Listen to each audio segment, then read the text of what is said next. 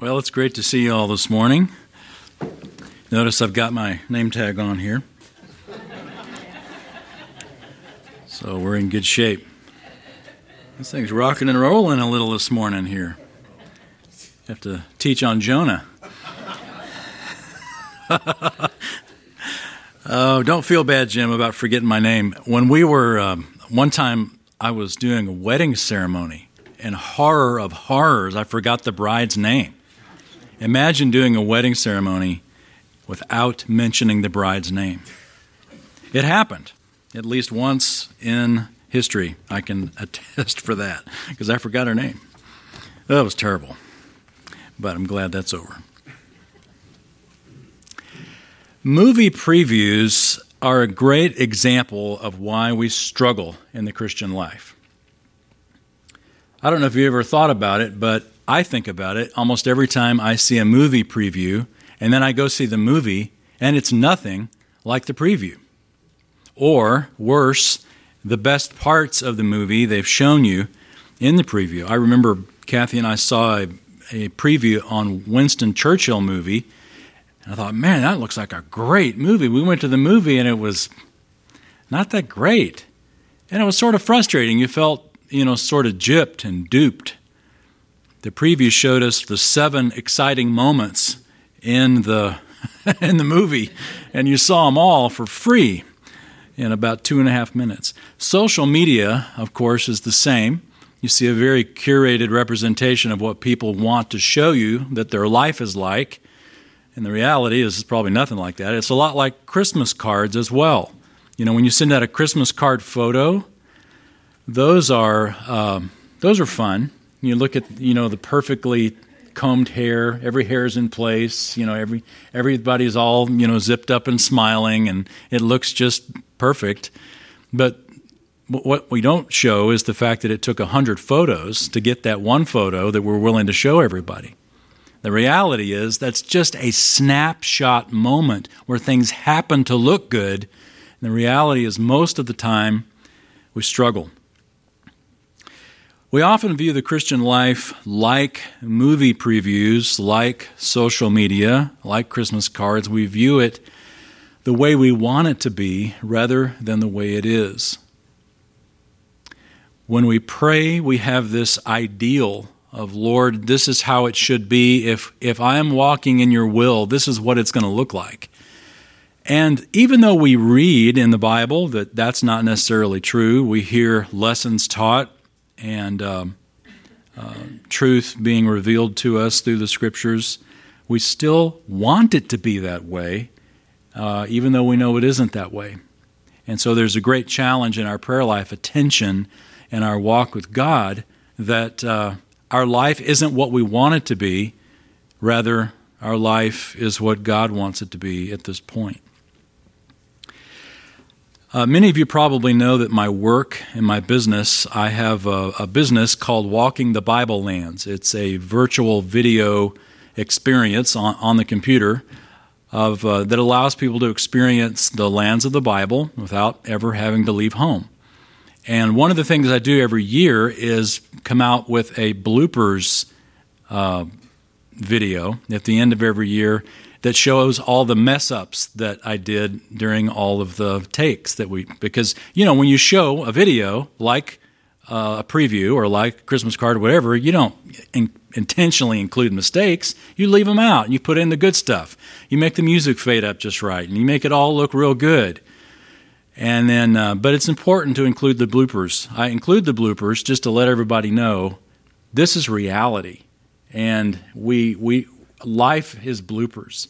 And it's funny, some of the most engagement I get over all the videos are the bloopers, where people say, thank you so much for showing us that you mess up, and thank you for being authentic. And it's like, well, shoot, if messing up is all it takes to connect, I can do that easy. It's real easy. Well, also in my work, I've had the privilege of walking a lot of ancient roads in a number of countries, amazing roads, Roman roads that have been created when the Roman Empire went through and paved the world, literally. For example, there's a road in Turkey called the Via Sebasti. the Via Sebasti. It's one of the roads that the Apostle Paul walked on his missionary journeys. In fact, there's a particular road that he walked on his at least 4 times, twice on his first journey and then another time on his second and third journey. In Greece, there is a road called the Via Ignatia.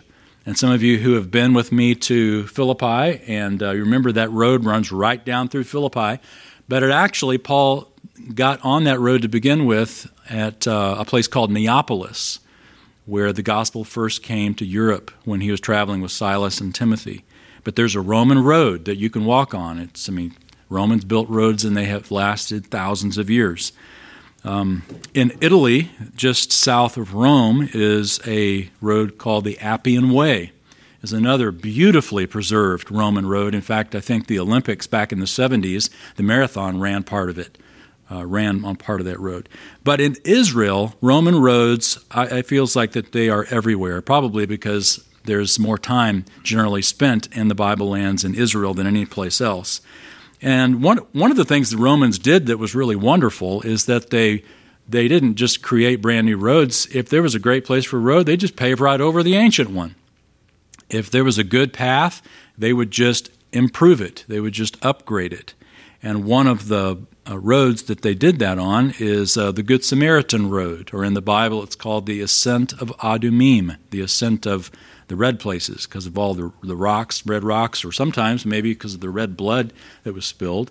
This is the road of Jesus' parable of the Good Samaritan, where the Good Samaritan was robbed and left half dead. Interestingly, I was robbed on the Good Samaritan Road as well. I was there one time doing some filming, and some Bedouins relieved me of my iPad. I didn't realize it until after the fact, but that's kind of neat to say. You know, I was robbed on the Good Samaritan Road.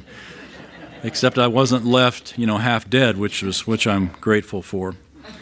But there's another road in Israel that is a little bit off the beaten path, or you have to at least know where to look for it, or you'll miss it. But the road that David walked from Bethlehem to the Elah Valley to fight Goliath is a road along a ridge. But in the Roman times, they came, and a good place for a road's a good place for a road. They paved right over it.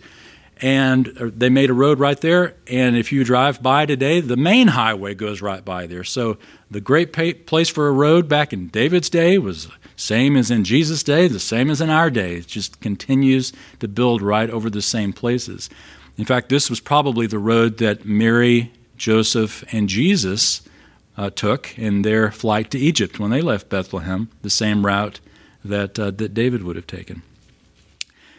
But anyway, I mention all these roads because today, in our time in the Gospel of Luke, we're going to walk a road. It's the road to Emmaus. So let's look together in Luke chapter 24, the road to Emmaus. This is another Roman road, and it's sort of sad that this road is in a very deteriorated state. Tours never go there. It's hard to get there, and it's a bit of a challenge to find. And even once you get there, there's not a whole lot left. The construction of a cemetery and a water main and other things have caused it to basically vanish. But there are still a few curbstones. When Romans would build roads, they spent as much time on roads as they did building temples. Because for the Romans, it was essential to build good highways because that was the key to their defense. Their soldiers needed to get places fast, and they built these roads in order to make it happen. When God was planning and getting the world ready for Jesus Christ to come, He sovereignly organized history in several ways. First of all, the whole Old Testament is a preview and a preparation for the coming of Jesus. And interestingly, when you think about it, even the languages that the two testaments were written in testify to God's intent. The Old Testament was written in Hebrew. Guess who it was written to? The Hebrews, exactly. Because it was written to God's people, and primarily they were the audience. But then when God, between the testaments, there was this 400 years of silence in which God was very active in history, And he used Alexander the Great when he conquered the world. He Hellenized the world. And Hellenization is like the Greekization of the world. And he forced the world to begin speaking one language, at least in their trade and communication and legal stuff, and that's Greek. And so the New Testament is written in Greek. Guess who God wanted to receive the New Testament? The Greeks or the Gentiles. And so even in the language of the Bible, you see God's intent, that he began with his people and the covenant to Abraham, but his desire was that it would spread to the whole world. So God prepared the way, not only in the Old Testament, preparing for the promises of Jesus to come, but also in the language and in the Roman roads that now that are all over the world that the Apostle Paul and others could easily communicate this good new message of Jesus. So Luke 24, this is our time with Dr. Luke, as we take one message from each book of the Bible.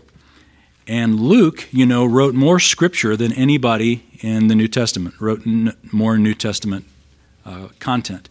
You think, what about Paul? Well, Paul wrote more books, but Luke wrote more words. If you compare the actual content, Luke and Acts wrote more content than all of the Apostle Paul's content put together.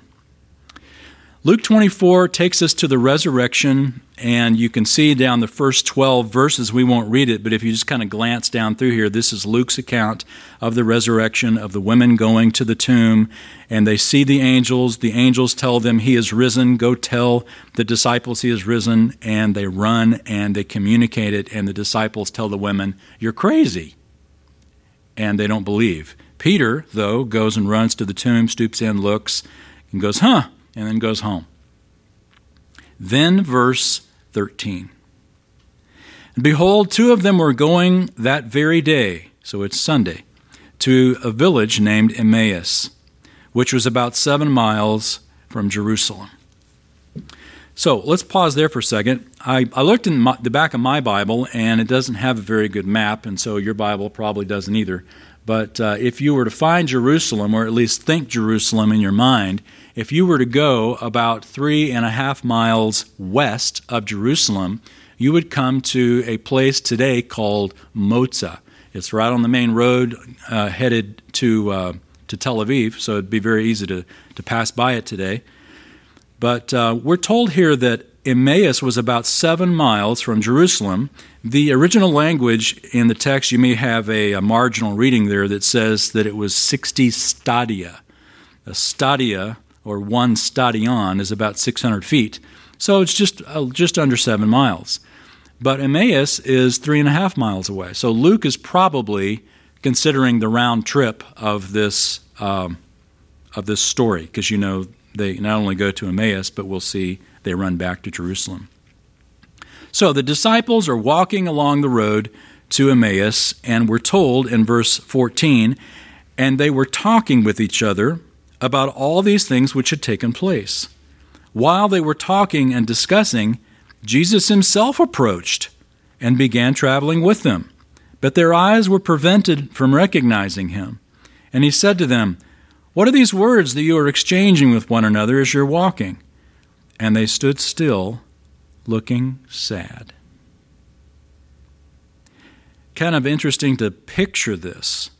You've got these two disciples walking along, talking about all these events that have happened on Resurrection Sunday, how the women say that they went to the tomb and they found, you know, the empty tomb, and then they saw angels in a vision, and they come back and report this. And so these two unnamed disciples at this point are walking along the road to Emmaus, west of Jerusalem. They're headed downhill toward Emmaus, and Jesus, the resurrected Jesus, appears and starts walking along with them, but they don't know it's Jesus. He hides his appearance from them, which is sort of fascinating to think that you can do that in the resurrection. When we have resurrected bodies, that'd be kind of cool if we could do that, wouldn't it? You kind of walk into a conversation and then just start talking about yourself and to see how people respond. That'd be dangerous, though, because they may tell you stuff you don't want to hear, and then all of a sudden you could go, it's me, and they'd be afraid. Well, that happens, but it's joy on their part and not fear. They're walking along, they're talking about Jesus, and Jesus asks them, what are you talking about? And notice it says, they stood still and they're looking sad. He asked them a question. Have you ever noticed that when Jesus asks a question, it isn't because he doesn't know the answer, it's because he wants you to say the answer. Like when up in Galilee, his disciples were walking along and he asks them, what were you discussing on the way? And they didn't say anything because they had been discussing which one of them was the greatest. See, Christ asked the question to get them to say it, not because he didn't know the answer. It's the same thing here. He knew exactly what they were discussing, which is why he walked up and began the conversation. What were you discussing on the way? And they stopped looking sad. So they're walking along, and then it says they stopped. They quit walking, and they just kind of stood there. And you can picture it. They just sort of dropped their head, and they're just looking sad. They were disillusioned. They were discouraged. And finally they spill, and they tell Jesus why they're so discouraged. Verse 18, one of them, named Cleopas, answered and said to him, are you the only one visiting Jerusalem and unaware of the things which have happened here in these days? And he said to them, what things? Again, a question that Jesus knew the answer to. What things? He wants to hear them talk about it. And they said to him, the things about Jesus, the Nazarene, who was a prophet, mighty in deed and word in the sight of God and all the people, and how the chief priests and our rulers delivered him to the sentence of death and crucified him. But we were hoping that it was he who was going to redeem Israel. Indeed, besides all this, it is the third day since these things happened. But also some women among us amazed us. When they were at the tomb early in the morning and they did not find his body, they came saying that they had also seen a vision of angels who said that he was alive. Some of those who were with us went to the tomb and found it just exactly as the women also had said, but him they did not see.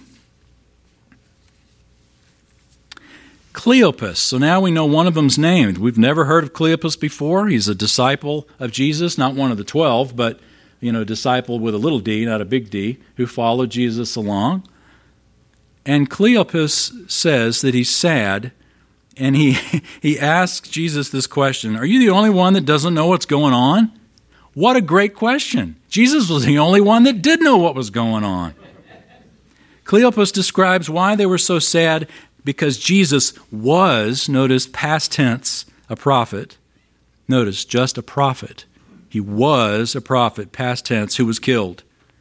We were hoping it was he who would redeem Israel. What does that mean? They were hoping that Jesus was the Messiah who would redeem Israel, meaning that he would rescue them from Rome, from the power of Rome. But obviously he wasn't the Messiah, because everybody knows that that's what the Messiah would do, and that's why we're all sad. I mean, we really had hopes in this guy. And, it's been 3 days, and some of our women said that they saw a vision of angels and stuff, but, Look at Jesus' response to them, verse 25. And he said to them, O foolish men, and slow of heart to believe in all that the prophets have spoken. Was it not necessary for the Christ to suffer these things and to enter into his glory? Then, beginning with Moses and with all the prophets, he explained to them the things concerning himself in all the scriptures. Now that is a verse. Think about that. Verse 27, beginning with Moses. What books did Moses write? Genesis, Exodus, Leviticus, Numbers, Deuteronomy, but we're talking the beginning of the Old Testament. Beginning with Genesis, Luke tells us, he explained to them the things concerning himself in all the scriptures. So the whole Old Testament, Jesus explains how the Old Testament points to him as the Messiah. You know, if you could get in a time machine and go back and be at any moment in the life of Christ, what would you choose? A miracle would be pretty cool to see, wouldn't it? Sermon on the Mount, that'd be kind of neat to hear. The resurrection, that'd be pretty nice, except as soon as the angel appeared, you'd fall down and faint, you'd miss the whole thing. But for me, I'd want to walk on this road and listen to this conversation. To have Christ himself explain how the whole Old Testament points to him. Now, we know some things in the Old Testament and how they point to him, but to have Jesus himself explain it. The oldest copies that we have of the Hebrew Scriptures are the Dead Sea Scrolls, which date a couple of centuries before Jesus had this conversation. And in the Dead Sea Scrolls, we have copies of these prophecies. Just listen to a few of these. I mean, I won't mention all of them because there are hundreds. But listen to these are the things that Jesus probably explained as he was walking along. Isaiah said that he would be born of a virgin. Micah said that he would be born in Bethlehem. Hosea talked about his sojourn in Egypt. Isaiah talked about him performing miracles. Psalm 22 talked about his death by crucifixion. Isaiah 53 talked about the fact that he was despised, rejected, and sacrificed for our sins. Genesis chapter 3 talks about him being the seed of woman who would crush the head of Satan. Isaiah 53 once again talks about him being raised from the dead. And these are just a few. In Jesus' first coming alone, he fulfilled hundreds of Old Testament prophecies, and there are more to come with his second coming. These prophecies fulfilled and pointed to a plan that supersedes history, a plan that began outside of time, and yet that was fulfilled in time, in space, and geography. Notice the details here of verse, what does he say? Verse 25, foolish men and slow of heart to believe in all that the prophets have spoken. See, this was their problem. It's not that they didn't believe in what the prophets had spoken. They didn't believe in all that the prophets had spoken. They picked the parts they wanted to believe. They put together the movie preview of the coming Messiah, and it didn't include any of the crucifixion parts. It was all the parts they wanted to see. They put together Jesus' Facebook page, and it didn't include anything to do with the crucifixion or the suffering. It had everything to do with the miracles, with the reigning Messiah, with the squashing Rome, with the glory, not the suffering. But Jesus rebukes them because they didn't believe all. And as a result, they were dragging their heels that day sad. They didn't get it. There's a principle that we can derive from this, and I hope that it's helpful for you in days when you need it. And it's simply this. Much of our sadness comes from clinging only to parts of the Bible. Much of our sadness comes from clinging only to parts of the Bible. And we get that from Jesus saying, from rebuking them, to believe in all that the prophets have spoken. We love the parts and the promises of God that talk about blessing, that talk about joy, that talk about the prosperity and the provision. We love that, and it's all true. It's there, but it's not all of the promises of God. We're also told that there's struggle in the Christian life, and not to be surprised by it. In fact, Peter would later write, "Don't consider it strange when there are fiery trials among you." That's normal. That's the normal Christian life. So much of our sadness comes from clinging to only parts of the Bible. The Lord has not given us charge of his Facebook page. He puts it together. And if we were to look at it, as it were, we would see the whole thing and all, that there includes suffering. And he tells them this. They were sad because they struggled with unbelief because the cross didn't fit their definition of the Messiah. And in the same way, we are often sad and struggling with unbelief because the cross doesn't fit our view of the Christian life. And yet it's there. Keep your finger here in chapter 24, if you would, and turn back to chapter 9, Luke chapter 9.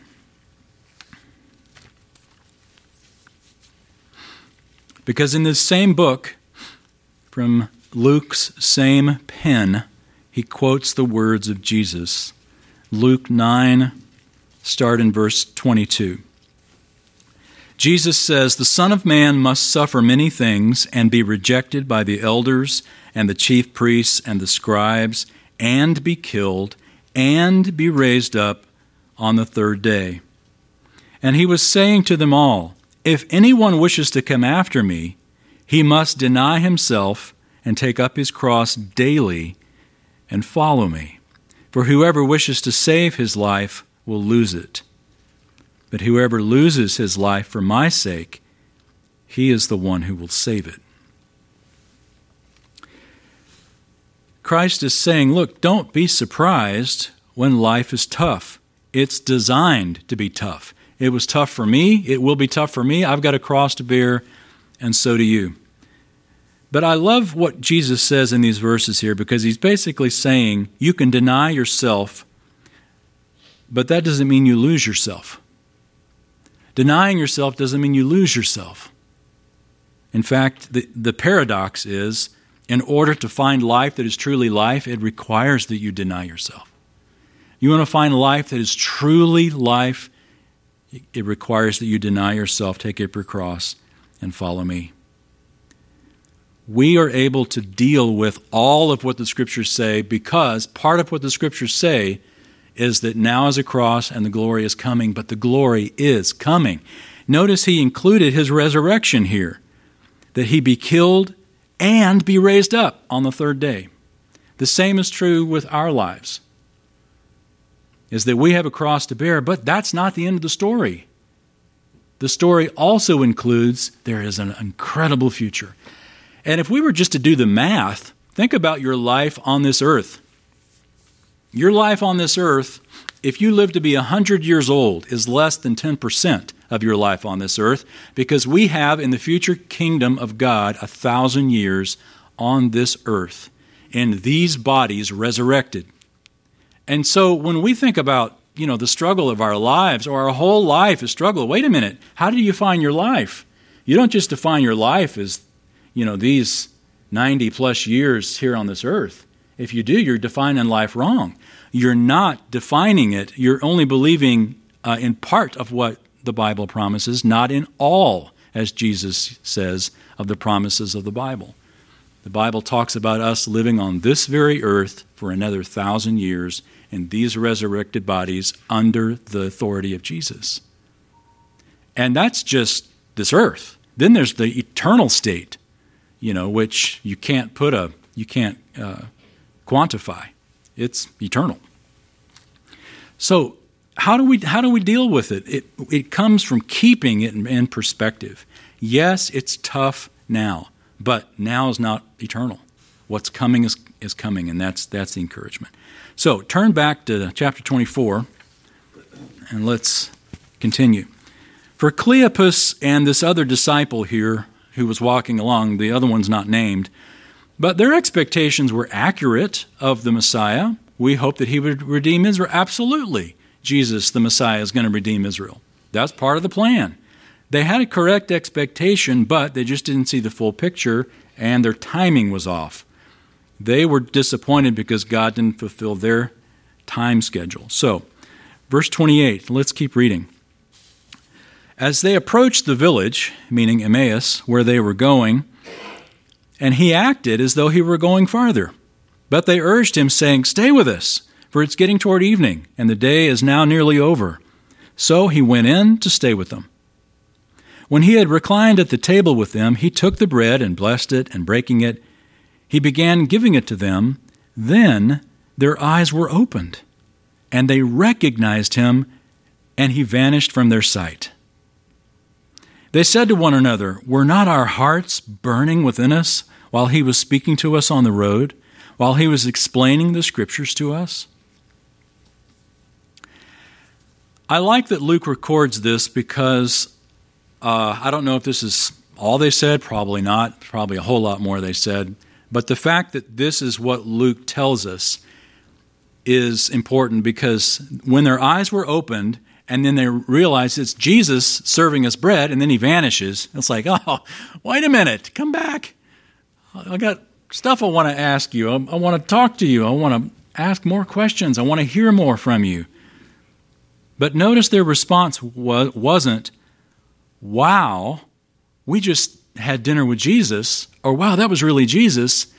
What they were amazed at was the Scriptures.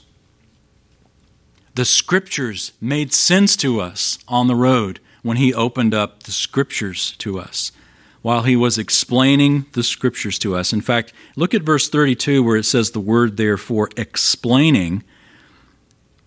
It really is the word opening, while he was opening the Scriptures to us. In the same way that their eyes were opened, verse 31. Their eyes were opened and they recognized Jesus. The Scriptures were opened and they understood Jesus. It's the same idea. Their eyes were prevented initially, back in verse 16. But there in Emmaus, Luke tells us their eyes were opened. Joy came to their hearts because they had a fuller understanding of the Bible. The Scriptures made sense. Verse 35.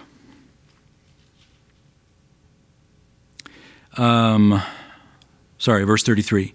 They got up that very hour and returned to Jerusalem, and they found gathered together the 11 and those who were with them, saying, "The Lord has really risen and has appeared to Simon." They began to relate their experiences on the road and how he was recognized by them in the breaking of the bread. I like that. They hustle back to Jerusalem, retracing the steps.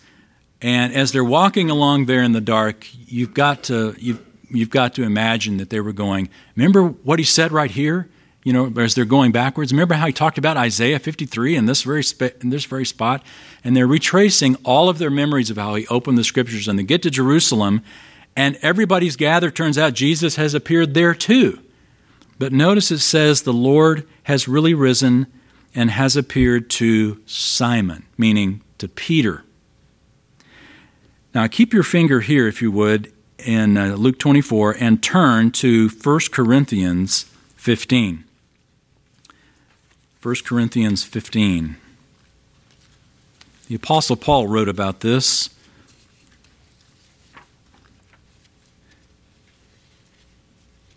Remember the last time that Jesus and Peter spoke together? Or their last interaction? The last interaction before Jesus died was Peter denying Christ. Now, imagine that. That's hard to imagine emotionally, but imagine that emotionally. Peter in the upper room had said, "Lord, I will never deny you." And Jesus said, "You will. In fact, before the rooster crows, you'll deny me that you know me, three times." Well, it happened. And on the third time the rooster crows, Jesus turns and looks at Peter, and Peter, Jesus, their eyes lock, and then Peter runs out and weeps bitterly, and that is the last memory that Peter has of Jesus until Easter Sunday, and the Lord appears to Peter, or to Simon. 1 Corinthians 15, look at verse 3. The Apostle Paul is writing to the Corinthians about something completely different in context of resurrection, but look at what he writes. He says, "For I delivered to you as of first importance what I also received, that Christ died for our sins according to the Scriptures, and that he was buried, and that he was raised on the third day according to the Scriptures." Now pause there for a second, and notice Paul is saying the same thing that Jesus did. This was all according to the Scriptures. There's nothing surprising or hidden about the fact that Jesus died for our sins. The Scriptures told us that he'd do that. that he was buried and raised on the third day. The scriptures told us that this was going to happen, exactly what Jesus says. Then verse 5, and that he appeared to Cephas. That's Peter. Then to the 12. After that, he appeared to more than 500 brethren at one time, most of whom remain until now. The Apostle Paul also notes that Jesus appeared to Peter first before anybody else. Peter was hurting. He was struggling because of what he had done. Jesus appears to Peter personally. We aren't told what their conversation was, but we know it was good because Peter shows up once again in the scene. And boy, he is powerful in the book of Acts after that fact. So flip back to Luke 24, and let's look at where this meeting probably happened. We don't know for sure this is where it happened, but it probably happened at this point. Luke 24, look back up at verse 12. Remember after Peter ran to the tomb, stooped and looked in. Verse 12, it says, Peter got up, ran to the tomb, stooping and looking in. He saw the linen wrappings only, and he went away to his home, marveling at what had happened. So Peter's home. And then, of course, the road to Emmaus conversation is what's recorded next. So it's very well could have been that while Peter was there by himself at whatever house he was staying at there in Jerusalem, that the Lord appeared to him. And again, we aren't told what the conversation was, but you can just imagine how marvelous it was. Remember the old Don Francisco song, He's Alive? Any of y'all remember that song? There's been some modern renditions of it that are good as well, but it's all about Peter's experience in Jesus coming to him. And he says that he raised me to my feet, and as I looked into his eyes, before he gets into the great chorus, he's alive. Love was shining out from him like sunlight from the skies. That's not scripture, but it's a wonderful imagination of what that conversation was. Just a beautiful reunion of grace where the Lord says to Peter, look, we got more to do, and I forgive you. Well, notice also in the verses that follow, Peter's bitter tears are now turned into tears of forgiveness and grace. Notice in the verses that follow here, verse 36 and following, it says, while they were telling these things, he himself stood in their midst and said to them, peace be to you. So now Jesus appears to all of them in this room. So he appeared to the women at the tomb, we know from another gospel. He appeared to these two along the road to Emmaus. We know that he appeared to Peter first, even before these two on the road to Emmaus, because the Apostle Paul tells us this in 1 Corinthians 15. And now he is appearing to this whole group. Peace be to you. Verse 37. But they were startled and frightened and thought that they were seeing a spirit. And he said to them, why are you troubled? Why did doubts arise in your hearts? See my hands and my feet, that it is I myself? Touch me and see. A spirit does not have flesh and bones, as you see that I have. And when he had said this, he showed them his hands and his feet. While they still could not believe it, because of their joy and amazement, he said to them, Have you anything to eat? They gave him a piece of broiled fish, and he took it and ate it before them. So what's he doing with the fish? It's not like he's hungry. He's basically saying, look, it's really me. I'm really here. A spirit does not eat broiled fish. So it's really me. I'm really here before you. Verse 44, now he said to them, these are my words which I spoke to you while I was still with you, that all things which are written about me in the law of Moses and the prophets and the Psalms might be fulfilled. Look at this next verse, is great. Then he opened their minds to understand the scriptures. And he said to them, thus it is written that the Christ would suffer and rise again from the dead the third day, and that repentance for forgiveness of sins would be proclaimed in his name to all the nations, beginning from Jerusalem. You are witnesses of these things. And behold, I am sending forth the promise of my Father upon you, but you are to stay in the city until you are clothed with power from on high. Meaning, stay in Jerusalem till the Holy Spirit comes. So this is the end of the Gospel of Luke. Of course, the beginning of the book of Acts. Luke continues the story right from this very point and with the coming of the Holy Spirit. Notice again that the centrality of the Scriptures. Jesus appears before them, and once he basically convinces them, look, it's really me, it's really physically me here resurrected among you, Jesus makes a beeline to the Bible, and he says, the words that I spoke with you that are written about me in the law of Moses, the prophets, and the Psalms. In other words, the whole Old Testament must be fulfilled. And this wonderful statement that he opened their minds to understand the Scriptures. It takes us all the way back to when it says that he, verse 31, their eyes were opened. They realized it was Jesus. Verse 32, as he opened the Scriptures to them walking on the road. It's the same idea. I hope that when you're reading the Bible that you ask the Lord to do that for you too, because it's possible to be looking at the text and not seeing it.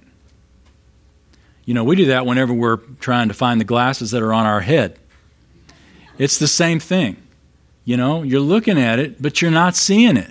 It's the same in the Bible. You can read something, and then all of a sudden you see something and you think, whoa, I never saw that before. That's the Holy Spirit giving you an insight into the text. I think so much of our time in glory is just going to be, you know, in a wonderful Bible class, probably taught by Dr. Toussaint or somebody, in which we realize what we had all along and never realized it. To think, that was in the Gospel of Luke my whole life and I missed it? There's going to be probably so much of that in the sense of just realizing what we have in the Scriptures. We have in the Scriptures an inexhaustible text. You can read it every year for the rest of your life, and you will still barely scratch the surface of the wonderfulness that's there for you and for me. I do my best to read the Bible every year, and I've done it now for many years. And every time I read it, there's more there. And I'm surprised at the things I forget that I remember in a new way, but it's the same for you. Jesus opened their mind to understand the Scriptures. So when you're reading the Scriptures, ask the Lord to open your mind, to open your eyes. It's like what the psalmist said, Lord, open my eyes that I may see wonderful things from your law. It's a good prayer. Well, here's the second principle from our text today. The better we understand the whole Bible, the better we'll understand Christ and ourselves. The better we understand the whole Bible, the better we'll understand Christ and ourselves. Because Jesus here in Luke 24, Jesus is inseparably linked to understanding the Scriptures. Understanding the Scriptures is what gave joy to these two who walked on the road to Emmaus. Understanding the Scriptures is what Jesus drove home here back in Jerusalem with this group that was gathered. It was the centrality of the Scriptures in their life. It wasn't just the experience of seeing the resurrected Christ. It was connecting that to the Bible. So that's why I'm just urging you to never get to the point in your Christian life where you figure, you know what, I kind of got this Bible thing down. I'm going to read, John Grisham or something instead. If it becomes between John Grisham or John the Apostle, I hope you'll opt for John the Apostle, assuming you haven't already read. Anyway, I'm just saying, the better we understand the whole Bible, the better we'll understand Christ and ourselves. And there's a couple of key words there. The whole Bible. Don't just read the Psalms and Proverbs. Don't just read those passages where the whipped cream's on top.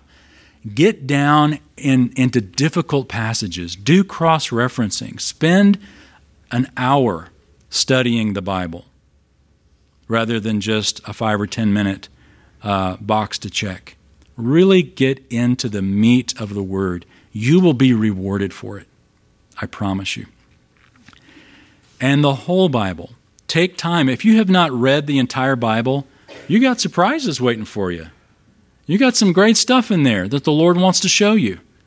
This would be a great time to commit to doing it. You don't have to do it in a year. You can do it in 2 years. You can do it in 3 years. But do it. There's some wonderful stuff there for you if you'll read the whole Bible. The Apostle Paul said, all Scripture is profitable, is inspired by God, and is profitable for teaching, rebuking, correcting, training in righteousness. It's all there for you. It's like a gift under the tree that you have left unwrapped. Everybody opens all their Christmas gifts. If there's a part of the Bible that you've not read, that is a Christmas gift you have left unwrapped. Nobody does that. Let's read it. So the whole Bible, but you'll get a better understanding of Christ, which is wonderful, and you'll also get a better understanding of yourself. It's like James talks about looking in the Bible is like looking in the mirror. There's a reflection. You get to see yourself. Jesus tells them, wait until here in Jerusalem until the Holy Spirit comes, and then he says, you are witnesses. Notice he says it begins with you. He says that the Christ is going to suffer, verse 46, rise again from the dead on the third day, repentance and forgiveness of sins, proclaimed in his name to all the nations. But then notice it funnels down. All the nations, beginning in Jerusalem, you are witnesses of these things. It goes from the whole world, begins with you. So for us to be witnesses of these things, it means that we have to be in the Scriptures, that we have to let the Scriptures impact our lives before we presume to try to impact somebody else's life. It begins with us, Jesus says. Now, life is tough and life is hard and often gives us perplexing moments. You're going to find yourself in life standing along the road to Emmaus, walking with Jesus, but standing, stopping, and looking sad. And when that happens, remember that it's probably happening because you're only clinging to parts of the Bible and not the whole thing. Broaden your perspective and realize that whatever it is you're struggling with may be part of God's plan for you, not because he's angry, but because he loves you. And he wants to draw you close through that painful season in a way that you never would have experienced otherwise. It was the doubt and confusion that these two on the road to Emmaus felt that gave them such joy once they looked in the Scriptures and realized that Christ is not just a prophet, but he is exactly who they thought and so much more. That Jesus isn't just the Messiah who's going to free them from Rome, he's the Messiah that's going to free them from sin. Their sights were far too short. It wasn't just this little temporary help in this life. It was an eternal blessing that Jesus came to give. And it's the same in our lives. Let's pray. Our Father, we can look at the scope of history, as we said up front with the Hebrew Bible focusing on the nation Israel and the Greek New Testament focusing on the world, that your love for the world has been your plan from the very beginning, and we, Gentiles, are the recipients of that blessing that you have promised to the Jews, and one day we'll give it to them again. Lord God, we're thankful that you've sent Jesus, thankful for the Scriptures that point to him, and we're thankful for those seasons of life that reveal to us that we're only believing the parts of the Bible we want to believe and not the whole thing. Give us the discipline, the encouragement, the faithfulness to be in the Word on a regular basis in all of the Scriptures, that we may be exposed to truth and allow the Spirit of God to illumine it, to make sense and apply it in our day-to-day struggles, to give us a perspective that goes beyond the moment right now, a broader perspective that looks forward to the rest of our lives, to our future resurrection, and even to eternity. Thank you, Father, for the promises in the Word that show us that our lives are lives that follow the life of Christ, where he took up a cross and then was raised from the dead, that we take up crosses, looking forward one day to our resurrection as well. And it's in his name we pray. Amen.